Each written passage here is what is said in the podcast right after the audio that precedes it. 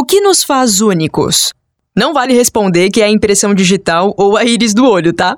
Aquela característica que vai muito além do corpo, do desenho do rosto ou das roupas que veste. O que faz de você um ser humano sem igual? Será que é o jeito como você arruma o cabelo, uma fragrância específica, mesmo o cheiro da própria pele?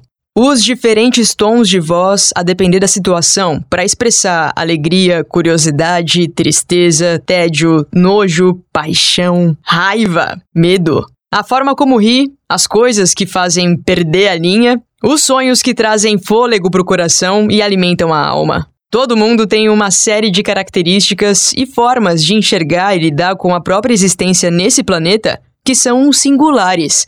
Podem se parecer bastante com outros sujeitos também, claro, sendo todos humanos, temos todos muitas semelhanças. Mas as comidas preferidas, ideias, gestos, sons, o jeito de fazer as coisas, cheiros, os sonhos que uma pessoa tem e a faz querer viver as conquistas ao longo da vida, as frustrações, as marcas difíceis no meio do caminho e os relacionamentos que a gente desenvolve nesse percorrer.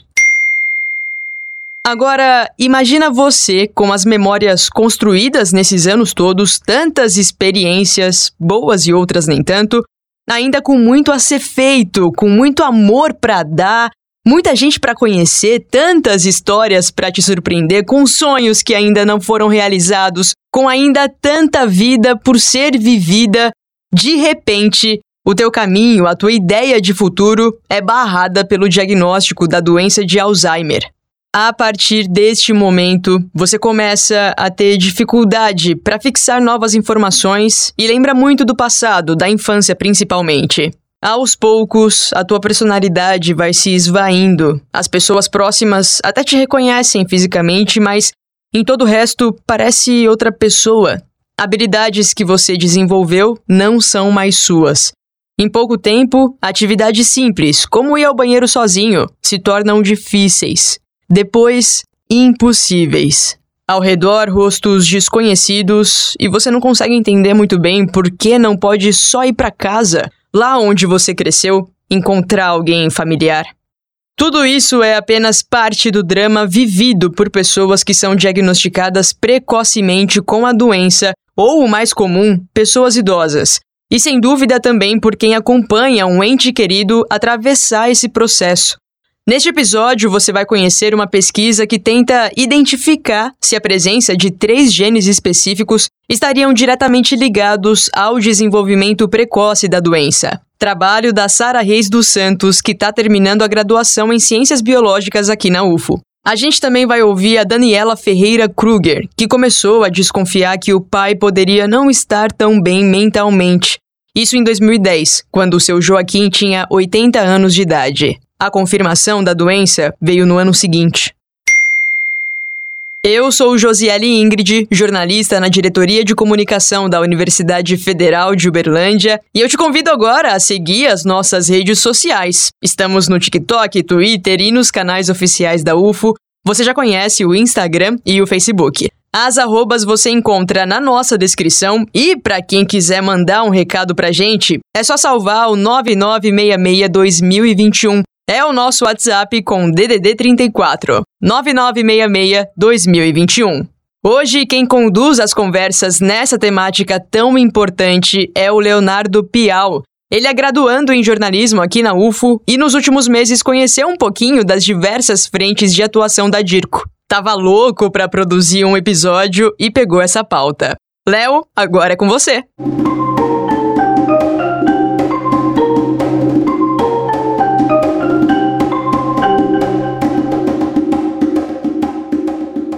Bom, Sara, então acho que vamos começar, né? Você quer começar se apresentando, a área que você estuda? Bom, eu sou a Sara Reis, eu faço Ciências Biológicas na Universidade Federal de Uberlândia. Estou prestes a me formar já, então o meu estudo, né, o meu TCC, foi sobre a doença de Alzheimer precoce. Eu analisei três genes no estudo em sílico, né, que a partir de biologia computacional, eu estudei três genes que possuem relação com a doença de Alzheimer precoce.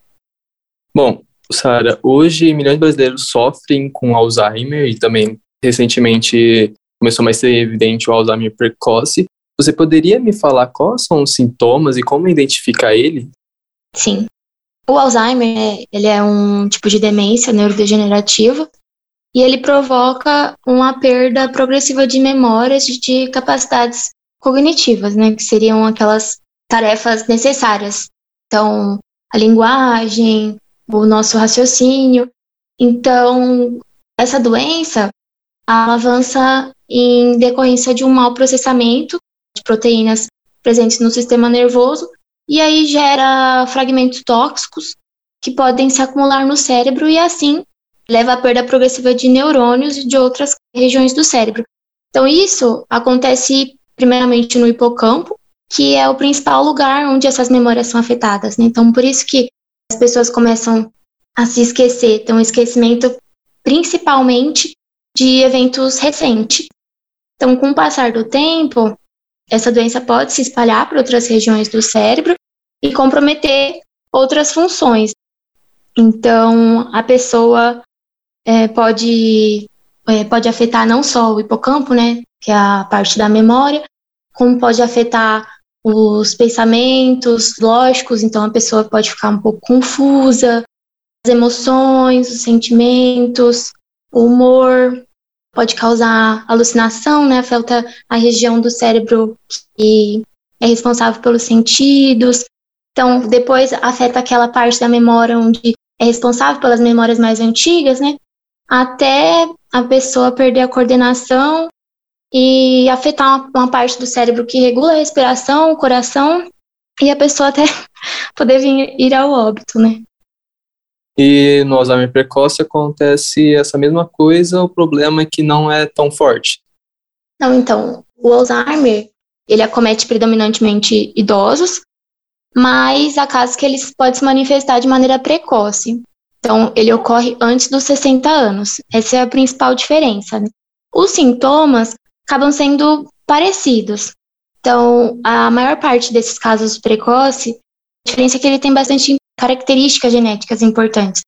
Então, histórico familiar, se tem algum parente próximo, né, que desenvolveu essa doença.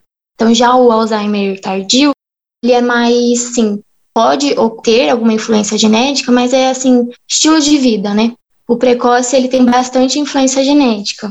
Então é proposto que mutações em genes, principalmente nesses três que eu estudei, podem apresentar correlação com essa manifestação da doença. Entendi. Então os sintomas são os mesmos no Alzheimer, numa pessoa portadora de Alzheimer, no Alzheimer precoce. Identificar eles também ocorre de maneira diferente ou são iguais?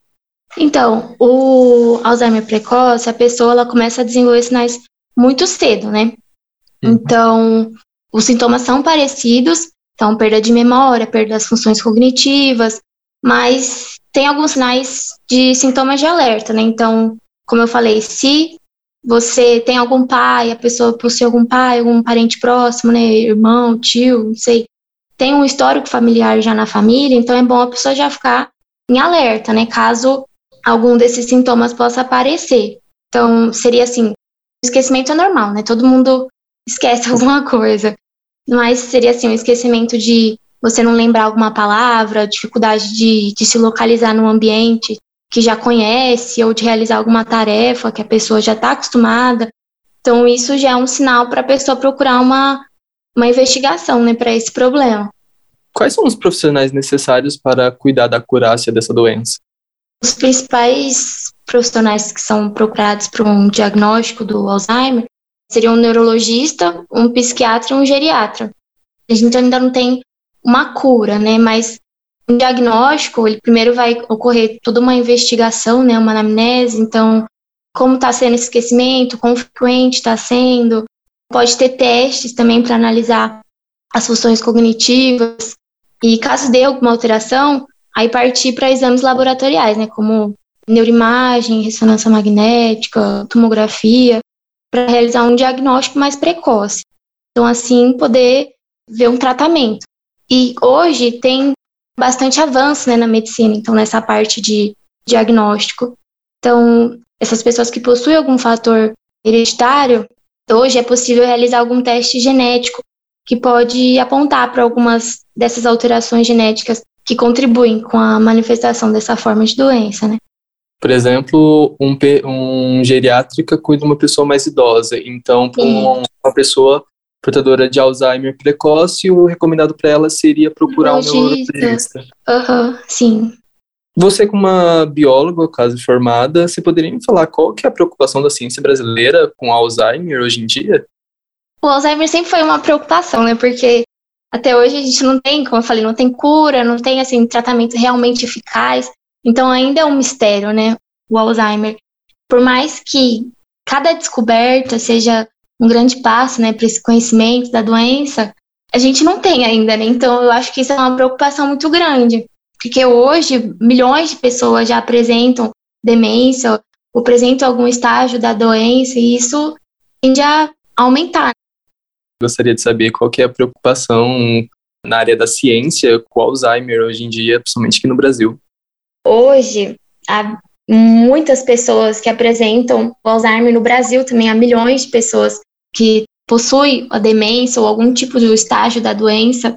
Há anos a ciência tenta encontrar né, todas as causas e um tratamento mais eficaz. Até hoje, o Alzheimer é desconhecido, né? Então, não se sabe muito a seu respeito. Por mais que não temos cura, não temos é, as causas, um tratamento eficaz mesmo, cada descoberta né, é um grande passo para o conhecimento dessa doença. Também você informar as pessoas sobre os sintomas, porque muita gente ainda não conhece essa forma de Alzheimer precoce. Então, o seu diagnóstico pode ser mais difícil, porque às vezes as pessoas começam a sentir isso e confundir essa perda de memória. Ah, tô ficando velho mesmo, é um envelhecimento normal, né? também tem aquele fator da tipo da família também como que ser algo de pouco conhecimento da população, a família acaba falando que é, que é coisa de velho, que não precisa de tratamento, é etc. E tal. Sofre aquele preconceito, querendo ou não, de falta é, de conhecimento. Não que né? investigar. Sim. Uhum. Mas ainda deve ser também no precoce, né? Que, tipo assim, além de abalar toda a estrutura da família, a pessoa fica com aquele receio de acaba sendo que a pessoa tá ficando, como pode dizer, um pouquinho maluca, é, não fala Sim. coisa com coisa. Já com 35 anos, a pessoa pode começar a sentir sintomas, né? Então, é muito novo. Uhum. Vamos falar de coisa boa agora, né? Porque você defendeu um estudo que tinha a temática do Alzheimer precoce e eu fico muito curioso para saber o que, que esse estudo vai impactar socialmente. Então, por conta da pandemia, eu não pude realizar um estudo prático, né? os laboratórios estavam fechados. Então, eu conversei com o meu orientador e ele me sugeriu que a gente é, fizesse esse estudo em sílico, que eu disse, né, que é um método feito por meio de ferramentas computacionais. Então, nosso estudo foi analisar os três genes conhecidos que têm a relação com o Alzheimer precoce, que é o APP, o PISEN1 e o PISEN2. Então, a partir desses dados, né, obtidos pelas ferramentas de biologia computacional, a gente conseguiu identificar o perfil da expressão desses genes e das suas respectivas proteínas, né? Eu acho que entender assim um pouco sobre o gene, né, uma possível causa é importante, né? Porque por mais que a doença de Alzheimer seja a forma mais comum de demência, pouco se sabe a seu respeito. Então, ainda não tem cura, né? Como eu disse, não tem tratamento totalmente eficaz. Então, quando a gente estuda mais sobre essas possíveis causas genéticas, é possível que possa auxiliar na, na elaboração de ferramentas para esse processo de diagnóstico e para a possibilidade de novos tratamentos, né? E é o que eu disse também. Então, quando a gente passa para a sociedade também entender mais sobre essas formas de Alzheimer e as possíveis causas, sintomas, é possível ter um diagnóstico mais precoce e melhores formas de tratamento, né? Quando você tem um diagnóstico antes, você pode optar por outras formas e assim ter uma melhor qualidade de vida, né? Então, deixa eu ver se eu entendi. Você foi estudar a estrutura da, da genética do Alzheimer que pode servir para uma orientação de pessoas para criarem novos tratamentos para o combate dessa doença. Sim, é porque a gente estudou o perfil genético, né, desses genes. Então, a caracterização da sequência, da localização. Então, eu acho que quando você conhece mais sobre essas possíveis causas, né, porque ainda é uma possibilidade, né, essas mutações desses genes podem ter relação com Alzheimer. Então, quando você estuda mais, né, você pode elaborar melhores tipos de ferramenta, né, de diagnóstico para ter um, um, diagnóstico mais precoce uhum. e poder entender mais sobre a doença, né? No seu ponto de vista, ela é um pouquinho complicada porque envolve lembranças, envolve áreas do seu cérebro que é difícil de compreensão, que talvez a sociedade não tenha muito conhecimento, somente o pessoal da ciência ainda não tem conhecimento. Você acha que é um pouquinho complicado mexer nessa área ou não? É complicado, sim, né? Eu acho que se fosse fácil, né, hoje a gente teria mais respostas sobre o Alzheimer, né? Então, hoje a gente não tem muito a seu respeito. Então, eu acho sim que é complicado. Agradeço pela sua presença. Muito obrigado, Sara. Obrigada, viu? Dani, obrigado pelo convite, por aceitar, por falar de uma doença que literalmente impacta muito a vida das pessoas e as pessoas não tão, não percebem, às vezes quando percebem já está em um caso muito avançado. Eu queria saber mais de quem da sua família era portadora da doença, do Alzheimer. Sim, Léo, obrigada. Foi, na verdade, uma pessoa, assim, mais próxima impossível, né? Meu pai. Existem várias demências, né? E meu pai, ele foi diagnosticado não foi um diagnóstico cravado, porque me parece que é difícil você ter o diagnóstico exato, né, do tipo de demência que tem. Existem algumas, mas me parece que a do meu pai foi Alzheimer. A gente realmente demora um pouco para perceber. Quando a gente se toca, a gente percebe que a pessoa está muito diferente. E no nosso caso, foi aí que nós levamos o meu pai a um geriatra. E esse geriatra foi quem conduziu o caso do meu pai. Mas antes do meu pai, eu tenho na minha família, por parte da minha mãe, olha só, tô cercada disso uhum. na minha vida. O meu avô, pai da minha mãe, que eu nem conheci, o vô Mocico, ele teve, na época, imagina, ele teria mais de 100 anos hoje, tá? Na época se chamava esclerose esclerose cerebral.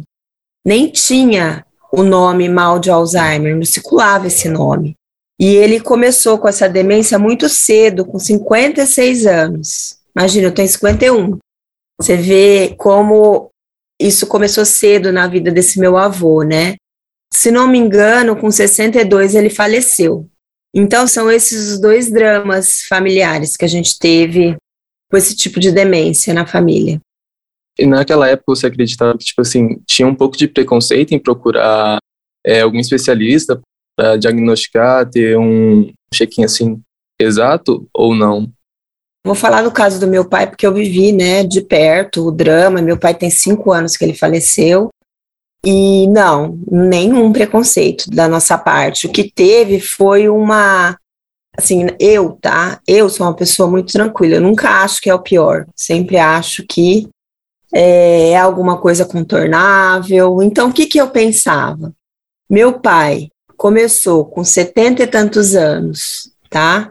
Próximo de 80, a confundir, a dar umas gafes assim de memória, começar a falar muito do passado. Eu achava que fosse o, a, a velha e boa senilidade, né? Que existe entre os velhinhos. Eu falava, ah, meu pai tá ficando tá começando a ficar senil, tá começando a ficar gagá. Então, eu fui uma que resisti muito, mas não por preconceito, eu, eu acho que não é, pelo menos. Foi por acreditar realmente que ele estava simplesmente ficando senil só. Só que, com o passar do tempo, a confusão mental vai se intensificando e ele começou a realmente não reter informações. Quando ele começou a não reter informações recentes, você falava com ele, dali cinco minutos você precisava falar de novo. Aí a gente resolveu tomar a decisão de verificar o que era. Aí nós levamos nesse geriatra e depois de alguns exames que a pessoa faz, né, de ressonância, o médico detectou algum tipo de demência hum, no meu então, pai. Antes vocês não tinham noção nenhuma, né? Tipo assim, de que, que era uma doença, qual eram os seus principais sintomas? Não tinha, apesar da minha mãe ter vivido isso com o pai dela, foi assim, há muitos anos atrás, a gente está falando coisa assim de 60 anos atrás, a gente não teve essa presença de espírito de logo no comecinho já é, levar meu pai. E, e para falar a verdade, eu não sei se faria diferença. Por que não teria diferença, por exemplo? Eu não sei se... Você acha eu... que não teria uma curadoria antes? Eu não sei se teria muita diferença ter levado meu pai, por exemplo, um ano antes, sabe? Uhum, Do tempo que a gente levou. Porque é uma doença que não tem, não existe um tratamento ainda. Quer dizer, não existe uma cura, né? Existe um tratamento que pode ser que se retarde algum tipo de desenvolvimento, vamos dizer assim, da doença, mas não sei se tem. Não sei uhum. se isso é fato, se existe realmente. O meu pai chegou até a fase intermediária, mais ou menos. Uhum. Ele não chegou à fase. Quando ele estava passando para a fase de agravamento do mal de Alzheimer, ele faleceu antes. Teve alguma adaptação dentro de casa por conviver com um portador de Alzheimer? Vocês lembram como era o cotidiano assim? Sim, é muito recente, viu, Léo? Eu lembro de tudo. Uhum.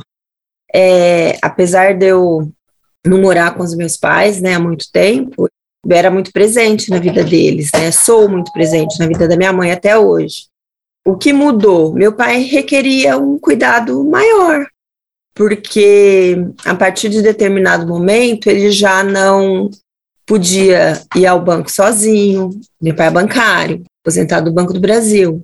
A vida dele, a rotina do meu pai era ir ao banco todos os dias mesmo depois de aposentado, mas para conversar com os amigos, para fazer alguma transação no caixa eletrônico.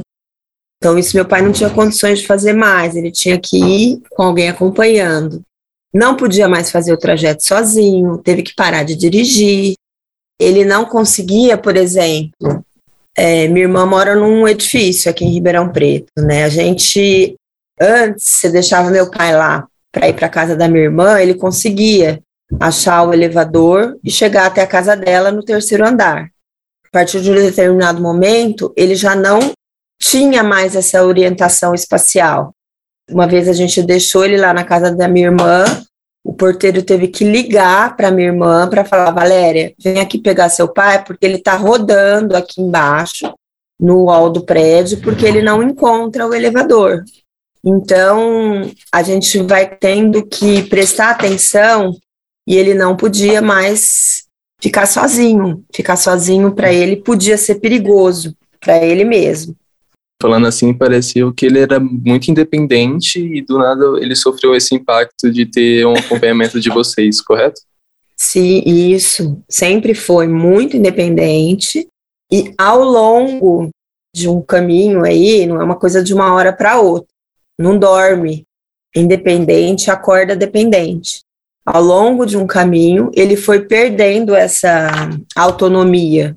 Uhum. E a gente ia percebendo que ele realmente precisava estar cercado de alguns cuidados. Senão Dani, ele poderia se machucar. Na sua vida em particular, assim, qual foi o principal impacto que você sentiu? Por exemplo, foi na preocupação? Foi em querer estar do lado do seu pai? Sua saúde mental? Você tem como falar para mim como ficaram? Olha, eu fiquei muito abalada, mas eu não tinha muita ideia do que era. A maior questão, assim, o que deixa a gente mais triste quando você tem alguém muito próximo com essa doença, é que a pessoa que você conheceu, é, a pessoa que, no caso, a pessoa que me criou, né, ela tá ali, mas ela tá ali de um jeito diferente, sabe? É ela, mas com muitas modificações. No caso, a pessoa passa a ser uma criança, parece. Então, isso é o que mais doía, assim, em mim, né? Isso é o que mais me deixava triste, comovida. E eu ficava muito tocada quando meu pai falava assim, ele já com a doença, né? Ele falava, Dani, a única coisa que eu não quero é ficar com algum tipo de confusão mental, porque isso é muito ruim. Se for para ficar com algum tipo de confusão mental, algum tipo de demência, eu prefiro partir desse mundo. E já estava doente.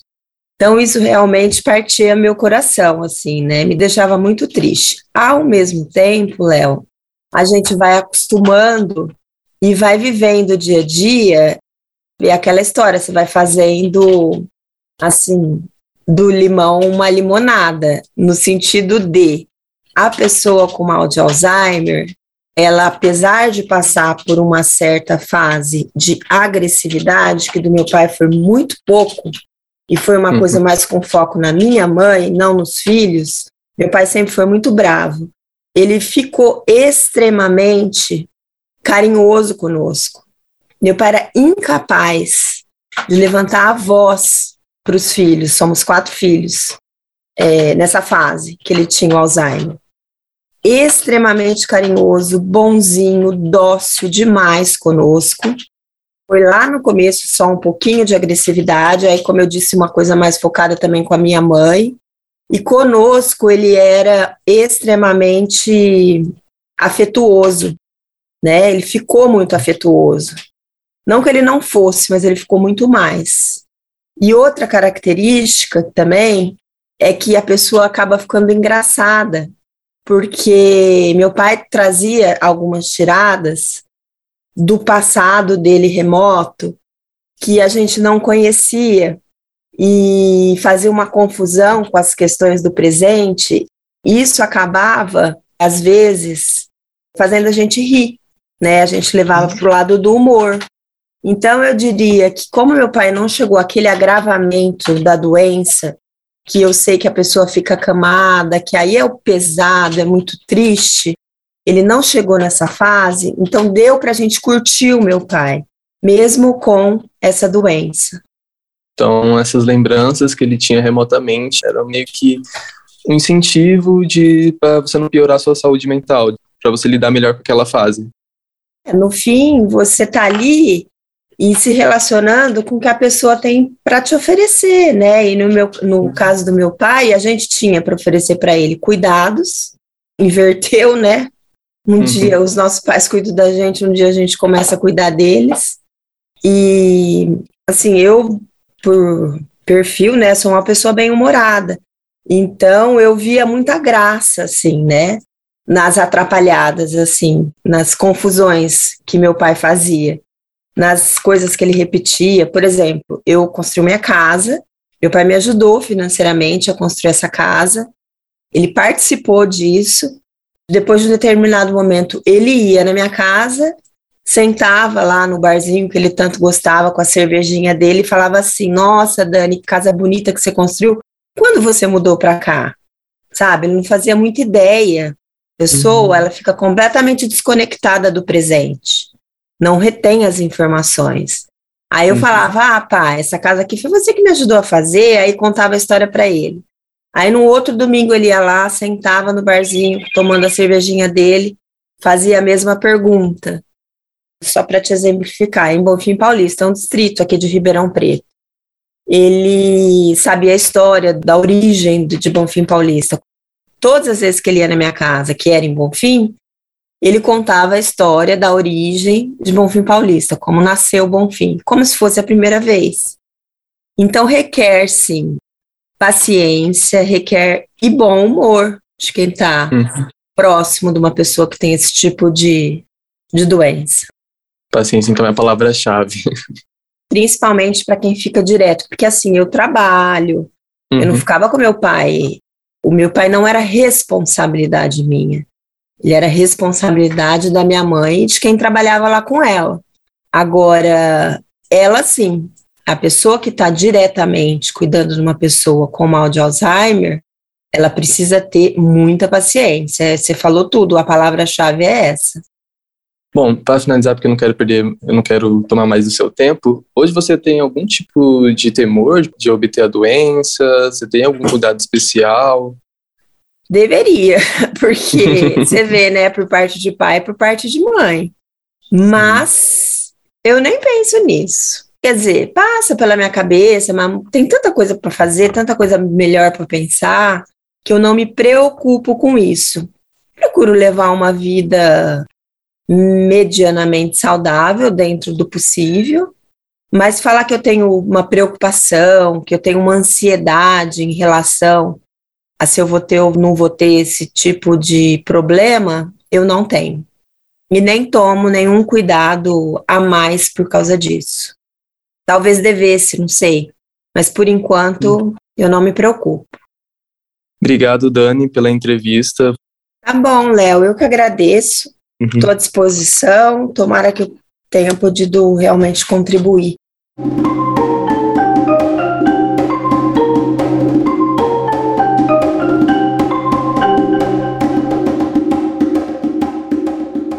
Antes de finalizar, talvez seja bacana mencionar aqui o projeto Movimente da UFO. É uma iniciativa que estimula a prática regular de exercícios físicos à população com Alzheimer. O beneficiado precisa estar acompanhado por um familiar ou cuidador. As atividades acontecem duas vezes por semana e os interessados podem conseguir outras informações pelos contatos da Denise Rodrigues Fernandes, uma das coordenadoras do projeto Movimente. Mais informações então pelo e-mail denise.r.fernandes@hotmail.com. Denise e Fernandes com S, tá? Então repetindo, denise.r.fernandes@hotmail.com ou pelo telefone DDD 34 99232 6196. Eu agradeço a jornalista Monalisa Leite que apurou e compartilhou com a gente essas informações. Sara Reis dos Santos, Daniela Ferreira Kruger, eu e toda a equipe do Ciência ao Pé do Ouvido agradecemos a participação de vocês, em especial a sua, Dani, porque mesmo depois de anos, nunca é 100% fácil falar sobre um período tão complicado e que envolveu uma das pessoas mais importantes da nossa vida, né? Obrigada mesmo. Obrigada, Leonardo Piau. Agora você já tem uma ideia de como funciona a produção de um podcast. Ele fez tudo, gente. Pesquisou sobre o tema, buscou as fontes, por que conversar com um e não com outro, pensou nas perguntas, gravou com as meninas. Que seja a primeira de muitas experiências. Sucesso na trajetória, Léo. E, gente, existem várias formas de abordar esse tema, várias perspectivas, inclusive, para serem discutidas. Hoje a gente foi por um dos caminhos possíveis. Se você ficou com alguma dúvida ou tem sugestões, manda no nosso WhatsApp 99662021. Lembra de colocar o DDD 34. Se gostou do episódio, compartilha com todo mundo, segue o Ciência ao Pé do Ouvido nas redes sociais e na tua plataforma preferida de podcasts para ficar sempre por dentro das nossas atualizações. Eu sou Josiele Ingrid, fico por aqui, agradeço pelo play e até a próxima. Se cuida, tudo de bom. Tchau, tchau. O Ciência ao Pé do Ouvido é o podcast da Divisão de Divulgação Científica da DIRCO, a Diretoria de Comunicação Social da Universidade Federal de Uberlândia. A coordenação é da Dielen Borges, jornalista e pesquisadora aqui na UFO. A supervisão do roteiro foi feita pela jornalista Nayara Chaya, editora do podcast. Produção e entrevista por conta do Leonardo Piau, graduando em jornalismo e então estagiário. A comunicação imagética foi feita pela Viviane Aiko, graduanda em design e estagiária da equipe. A divulgação nas mídias sociais está com a Nayara, com o jornalista Túlio Daniel e comigo, Josiele Ingrid, jornalista e apresentadora deste episódio. A principal transição sonora é composição do percussionista Eduardo Fraga Túlio e foi gentilmente cedida ao programa pelo próprio Eduardo, que é pesquisador e professor de música aqui na UFO. Captação de áudio, edição, montagem e finalização são do Márcio Gama. A direção de comunicação da UFO é da jornalista e pesquisadora Renata Neiva. Na próxima terça tem mais Ciência ao Pé do Ouvido e até lá você pode aproveitar para acompanhar outro podcast da UFO, o UFOcast, toda quinta-feira no canal da UFO no YouTube. Até semana que vem.